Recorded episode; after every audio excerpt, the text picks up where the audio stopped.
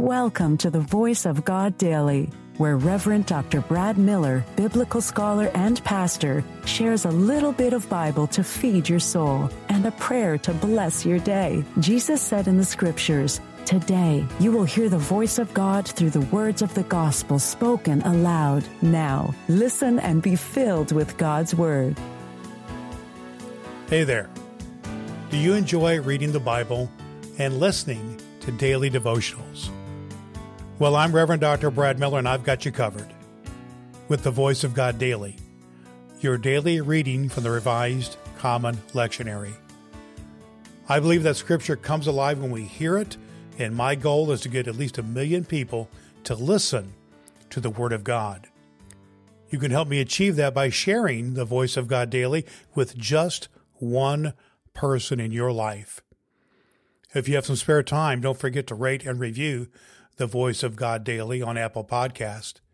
You can also download the ABC 123 Bible Study Guide from voiceofgoddaily.com to help you study the Bible better.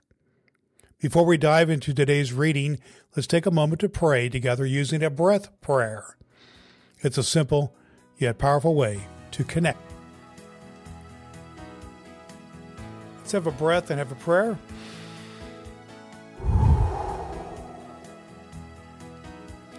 As you heard the prayer of Isaac and Rebekah, O God, and guided them in the way of your love, so listen now to those who call upon you. Move us to praise your gracious will, for in Christ Jesus you have saved us from the deeds of death and opened for us the hidden ways of your love. We ask this through Jesus Christ our Lord. Amen. The voice of God in the New Testament lectionary reading for this very day. Matthew 12, 22 through 32 in the New Life Version. A nation that cannot stand. Then they brought him to a man who had a demon. He was blind and could not speak. Jesus healed him, and he could talk and see. All the people were surprised and said, Can this man be the son of David? But when the proud religious law keepers heard it, they said, This man puts out demons only by Satan, the leader of, de- of the leader of demons.